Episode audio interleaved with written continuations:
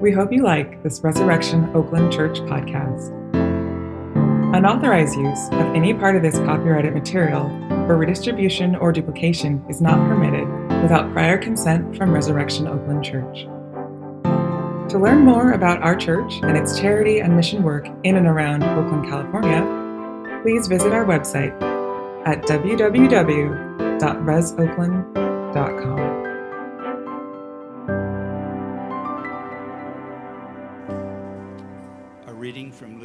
15.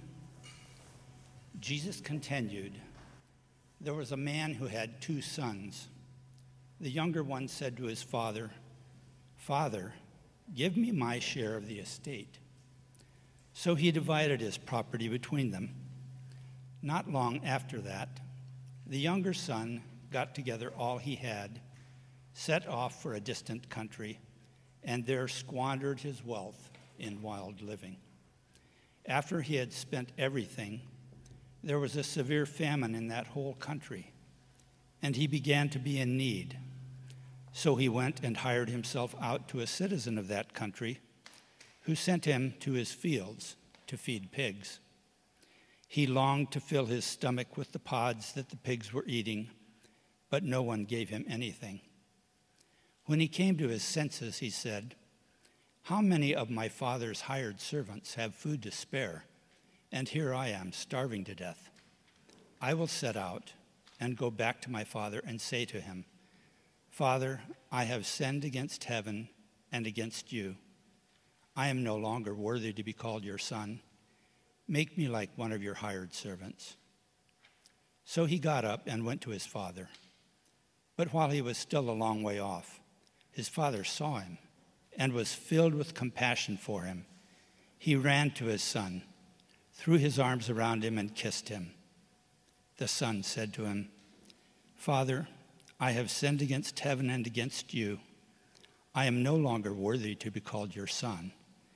But the father said to his servants, Quick, bring the best robe and put it on him.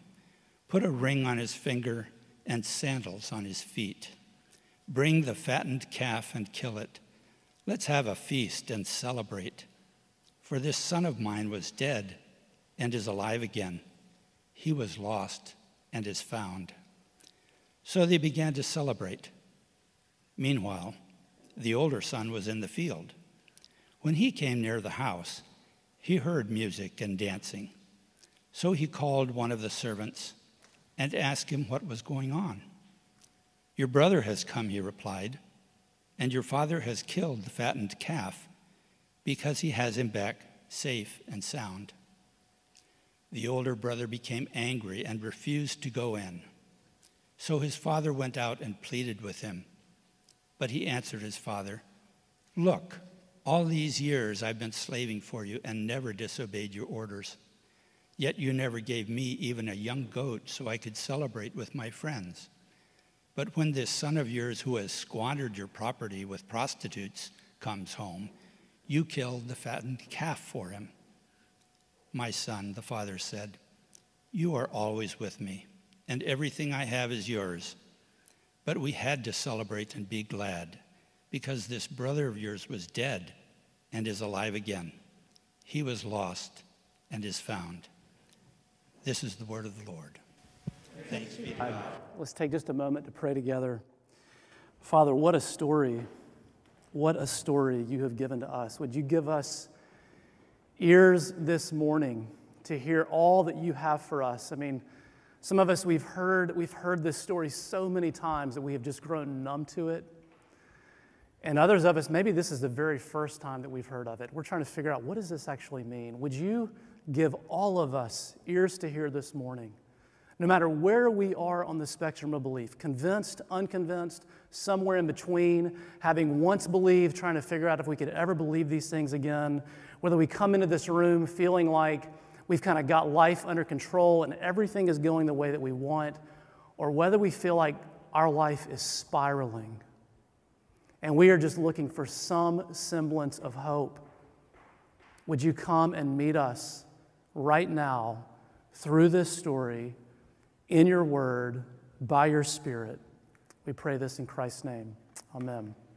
You can take your seats. Uh, well, let me welcome you once again. Good morning. My name is Brent, and if I haven't met you yet, I'm the, the pastor here at, at Res Oakland. Um, this morning, we're actually, if you are visiting, if this is your first time you've come on a good morning, we're actually picking back up on a series that we, uh, we, we stopped all the way back uh, right before Easter, actually. We were going through a series in the Gospel of Luke, and for the next couple months, we're going to be picking back up and finishing that series. And here's what we're going to do we're going to be looking at the parables of Jesus as they're recorded in Luke's Gospels. A lot of parables in the Gospel of Luke. Let me just say a quick word about parables. Parables are stories.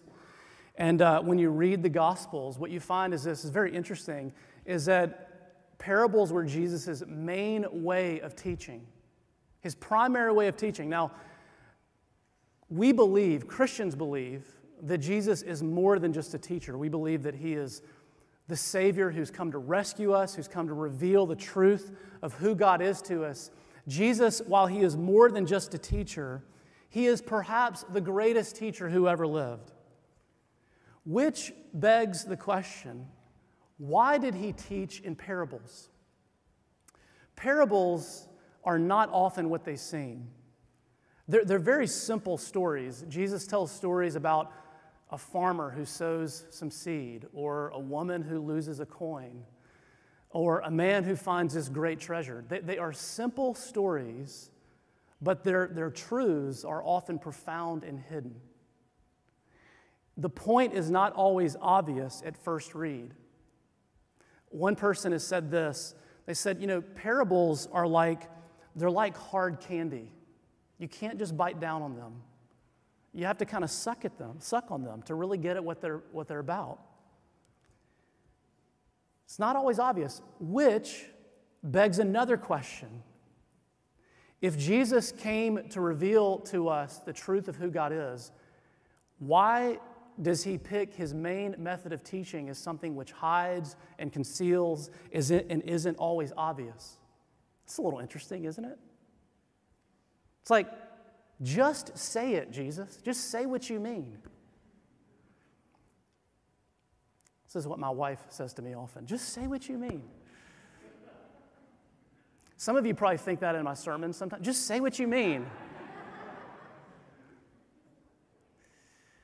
Emily Dickinson, in one of her poems, she writes this. She says, Tell all the truth, but tell it slant. Success and circuit lies. Too bright for our infirm delight, the truth's superb surprise. She's saying the truth is, it's too bright for us.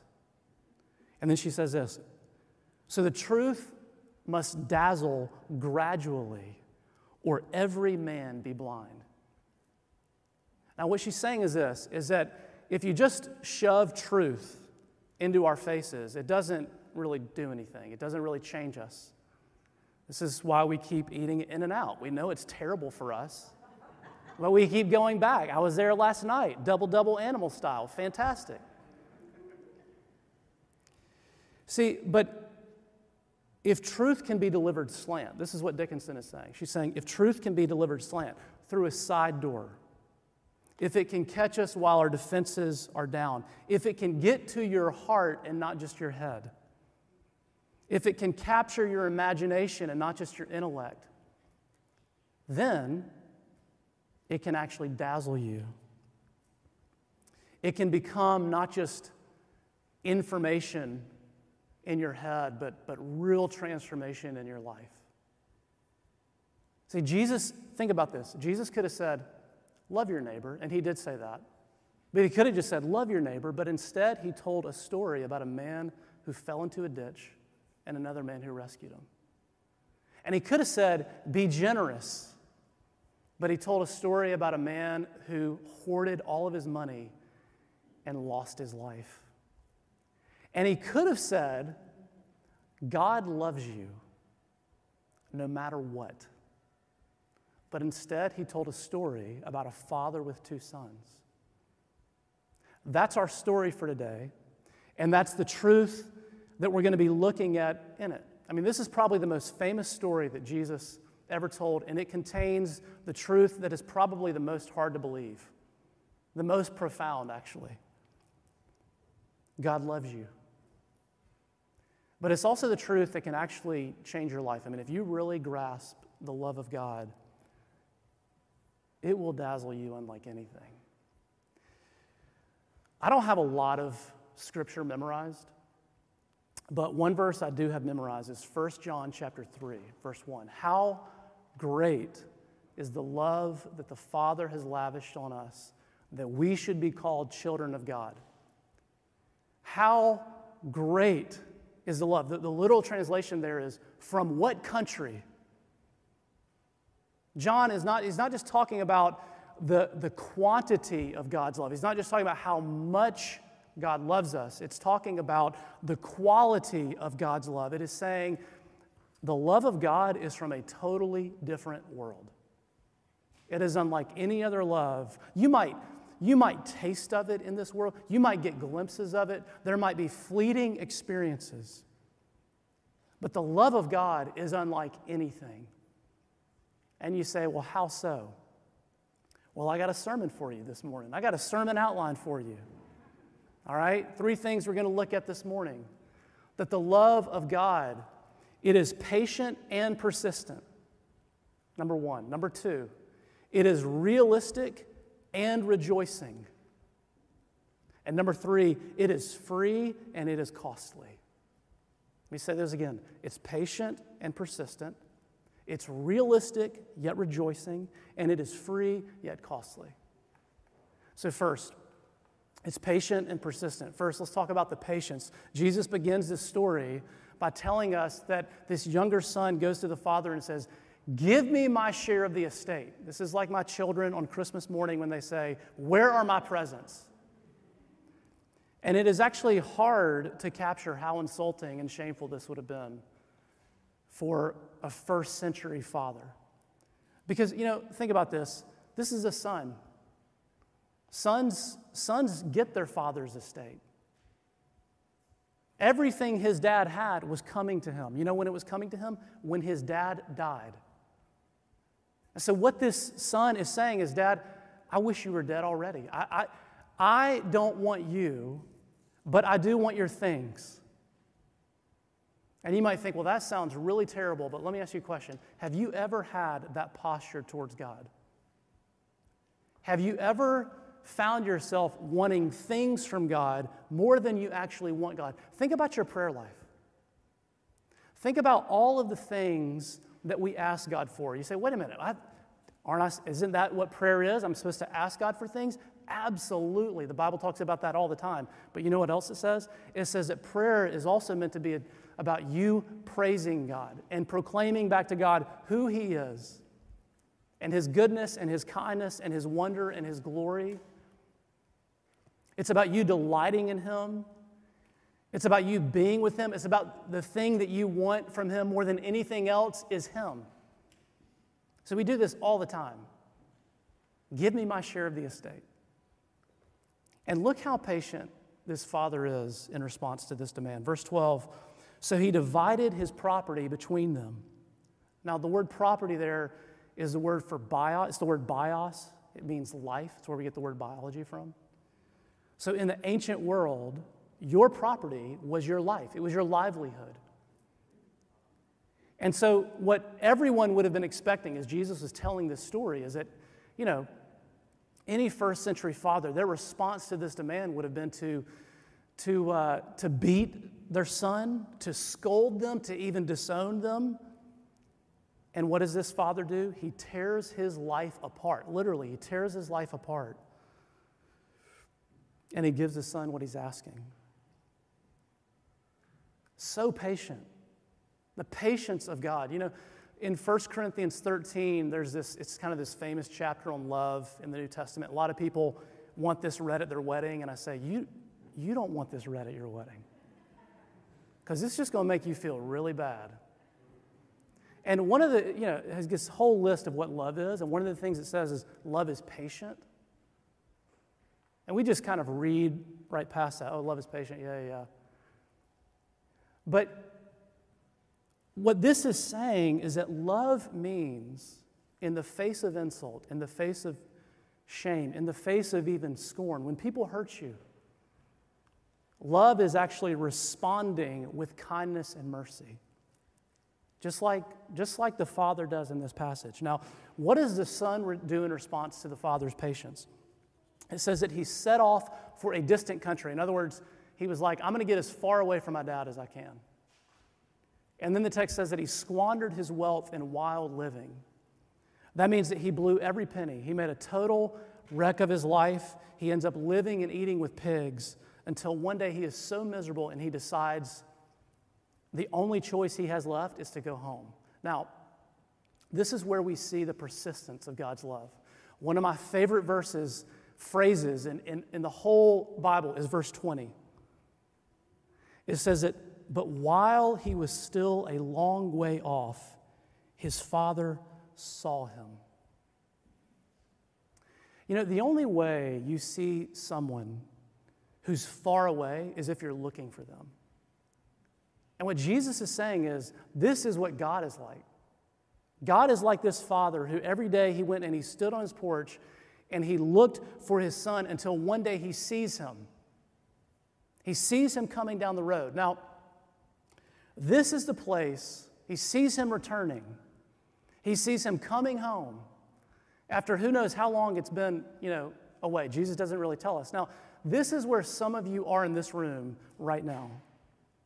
Some of you, you are re engaging with faith for the first time in a very long time.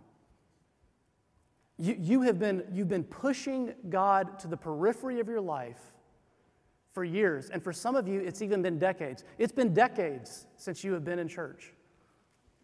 You have sought to get as far away from God as possible. That's why you moved to the Bay Area, right? That's why you left Nebraska and you came here. Because you thought, I'm going to get as far away as I can.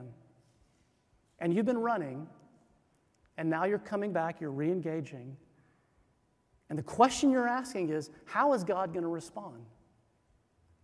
And Jesus tells you exactly how God responds in this passage. But while he was still a long way off, his father saw him and was filled with compassion for him, and he ran to his son, threw his arms around him, and kissed him. John Perkins, who was a great civil rights activist and Christian minister, he, he writes in his book, Let Justice Roll Down, about this parable, this story, and how it changed his life. His, his mom died when he was only seven months old, and his dad abandoned him. He didn't see his dad again until four years later. And one night his dad showed up, and he writes about it this way He says, He arrived late one Friday night. He woke me up, and I saw him in the glow of the lamp. He hugged me in strong arms, and he talked to me my daddy. The joy of belonging, of being loved, was almost more than my heart could hold. The next day, when he told me he was leaving, there was only one thing on my mind I was going with him. I saw he was heading toward town and I started following him. My dad turned and saw me following and he said, Go back. Go back. The way he said it sounded strange, like he was confused. I kept following him. He turned around and whooped me with a switch from a tree. Please, Daddy, take me with you. Don't leave me alone again. A strange look was on his face. I reached toward him and wanted to run to him, but I was afraid because he still held that switch. All I could do was stand there and cry he whooped me again. Just then, my auntie came and took me by the hand and dragged me away. I looked back once, but he was already gone. And with him went my newfound joy in belonging, in being loved, in being somebody for just a little while. And then he says this Years would pass before I would know this joy again. That need for relationship was a weight that I carried, a need that remained unmet in me much of the rest of my life until I realized that God the Father, instead of yelling, go back, came running towards me, just like the Son in Luke 15. This story says no matter who you are, no matter what you have done, no matter how bad it has gotten in your life, God is not simply waiting from a distance, willing to take you back in. No, He is running towards you. There is always more grace in Jesus than there is sin in you. Always.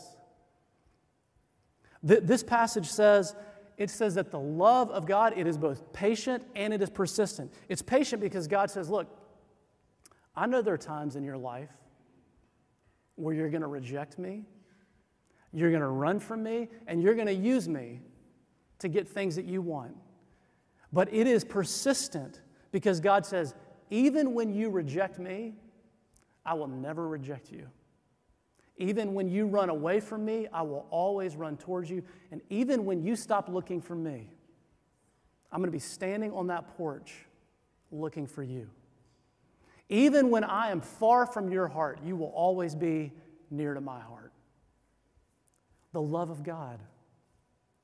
It is patient and it is persistent, and it gets even better than that. It is realistic and it's rejoicing. What do I mean by realistic? I mean that the love of God for you is not idealistic. You know, God does not love some idealized version of you. No, God loves the real you. He doesn't love the future perfect you. He loves the present you in all of your mess. Think about the conditions of this son when he came home. He had been living and eating with pigs. He hasn't showered. He hasn't cleaned his life up. Think about how terrible he smelled. Think about how, how bad he looked. Think about the visible shame. You know, when you make just decades of bad decisions, it actually, you know this, it's, you start to look weathered. Think about how, how different he must have looked coming home.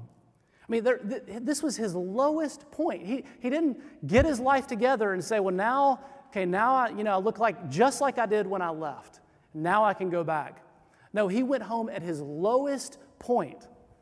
There was no hiding any of it. The Father saw all of it, and yet he still ran.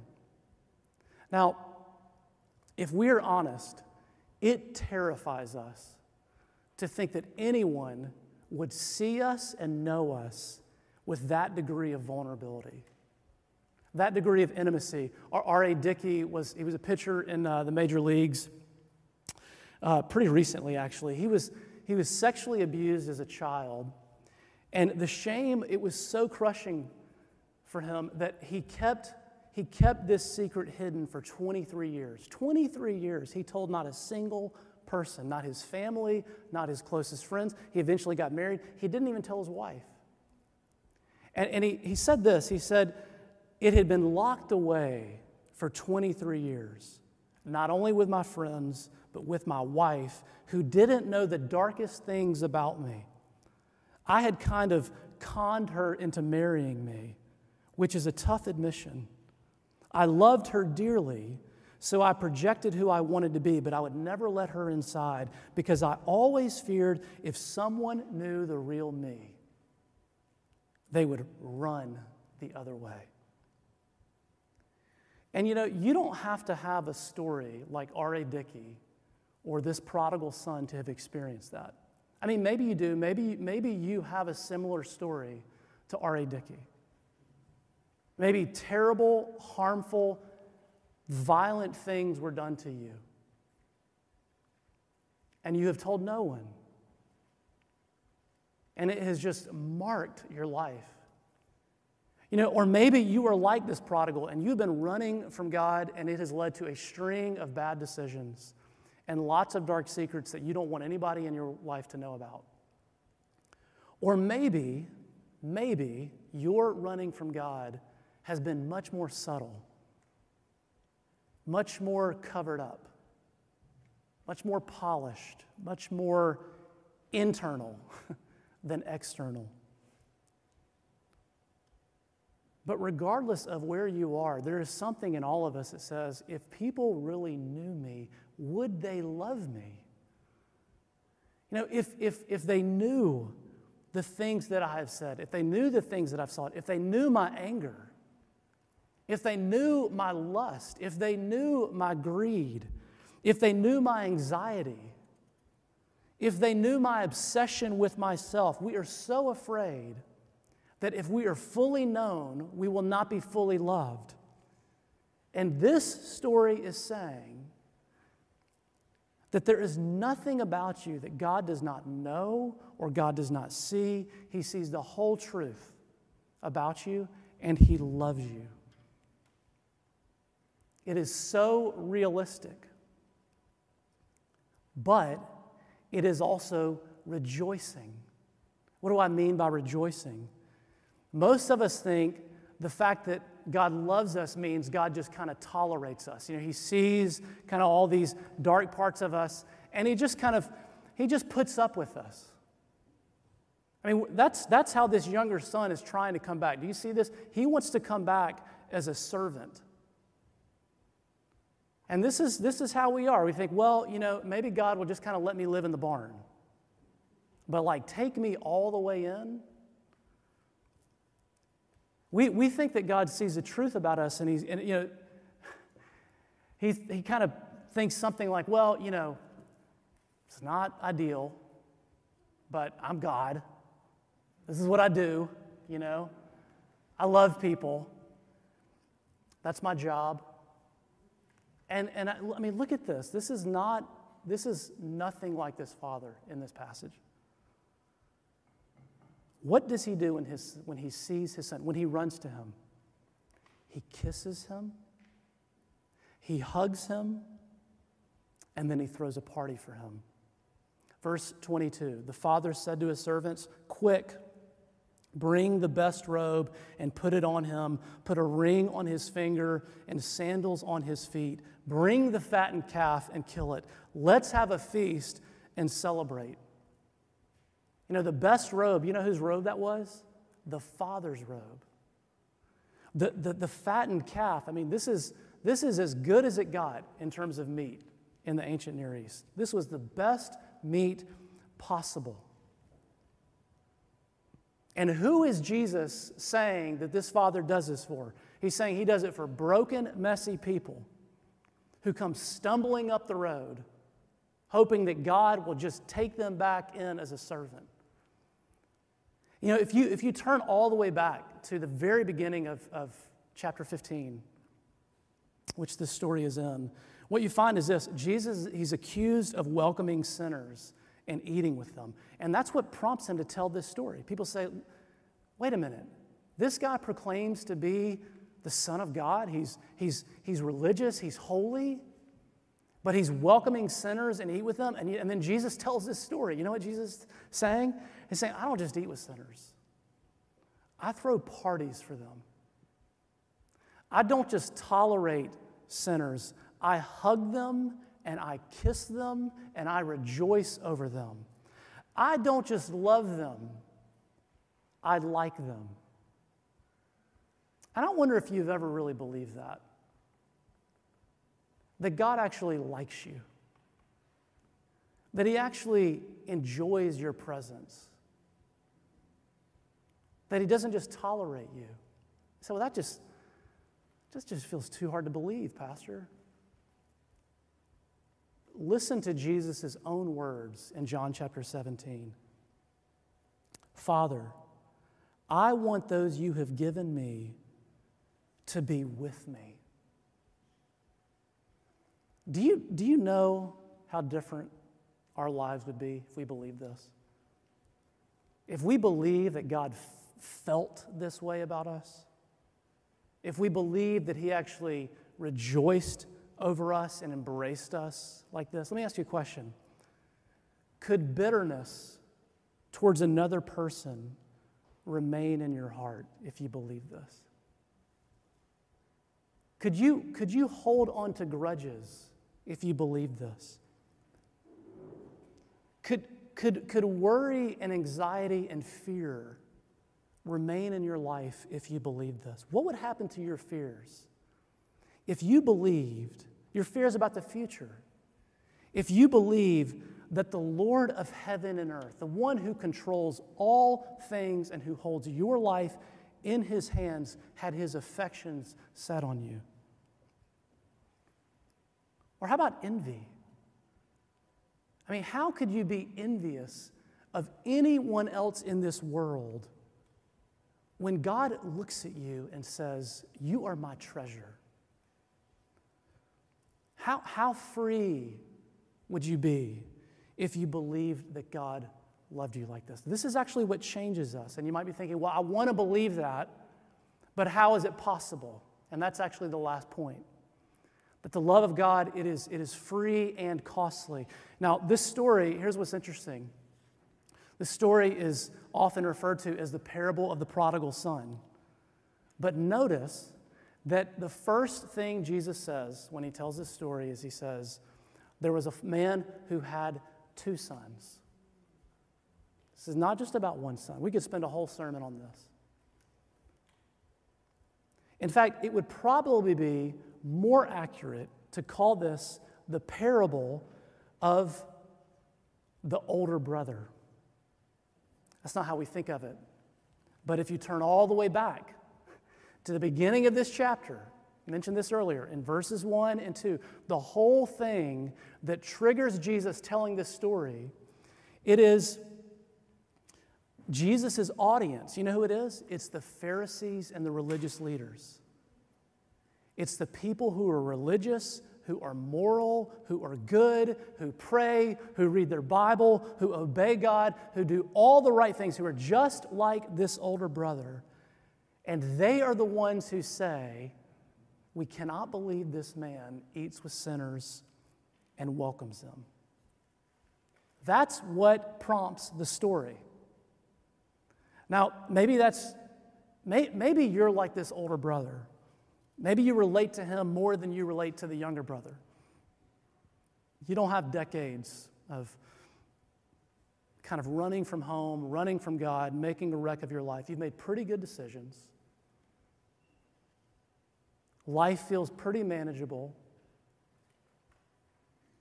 And, friends, if that is you, then there is good news for you in this passage, and there's actually a warning for you. And the good news is this the good news is that God's love for you is both patient and persistent. Do you see this?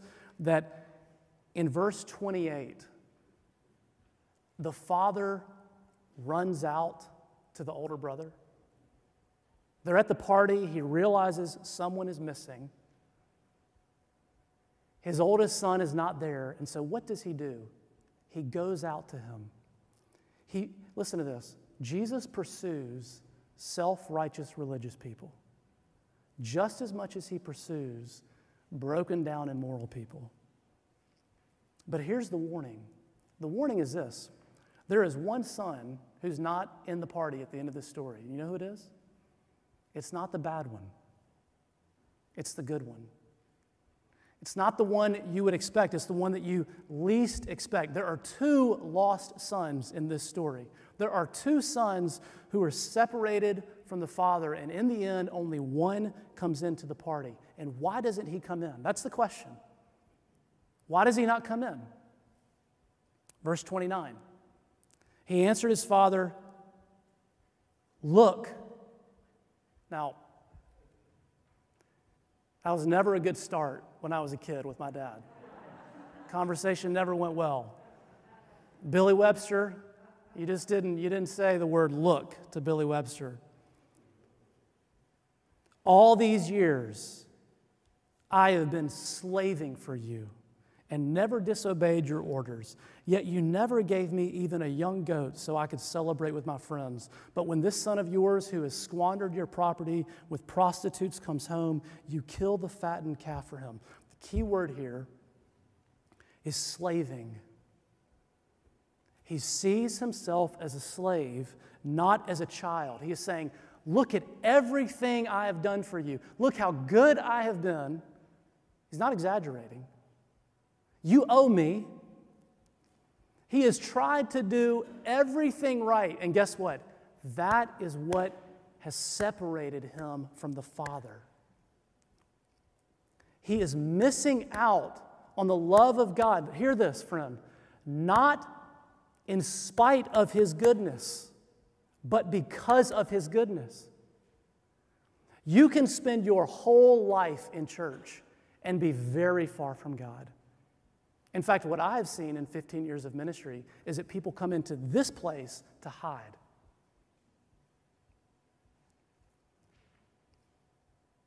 There are two ways to relate to God either as a slave or a child.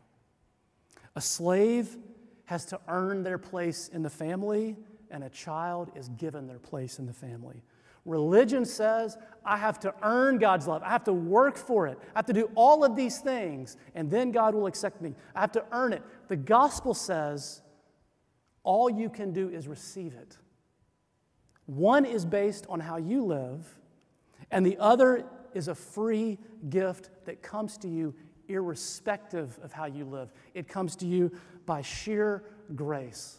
The love of God the love of God, it is totally free and it is utterly costly. It's costly. Uh, Rembrandt has a very famous painting of this parable in Luke 15, the parable of the older brother. And uh, I have this painting actually, um, not the original, in my office up here, but you know, it's right up there in that room. Um, uh, uh, I have it. I have it in my office, and I, I love this. I love this painting. Um, the original, actually, uh, if you didn't know this, the original is hanging in the. I don't even know how to say this. The, Hermitage Museum. We'd probably say the Hermitage in this in South Carolina. The Hermitage Museum in St. Petersburg, Russia. Now, Henri Nouwen, who is a, he was a great Catholic writer he describes the time that he actually went to this museum and he sat in front of this painting, Rembrandt's painting of the, of the prodigal son, for hours. And he just stared at it. And he said that uh, over the course of several hours, just, just looking at this painting, something occurred to him. And he writes this He says, he says, This parable was a living depiction of Jesus' own life. What a mystery that Jesus himself became a prodigal son for our sakes. He left the house, he left the house of his heavenly Father. He went to a foreign country. He gave away all that he had, and he returned through a cross to his Father's home. He did all of this not as a rebellious son, but as the obedient son, sent out to bring home all the lost children of God. Jesus is the prodigal son, says Nouwen, who gave away everything the Father had entrusted to him, not for his own sake, but for ours, so that you and I could be with him and become like him and return with him to his Father's home. Jesus did not just tell us this story, he lived it. And he demonstrated his love for you by dying for you. Friends, the Christian story, the Christian gospel, this, this table, it says that for God to love you, it costs you nothing. It's free to you. But it cost him everything. And God looked at that cost. And you know what he decided? That it was well worth it.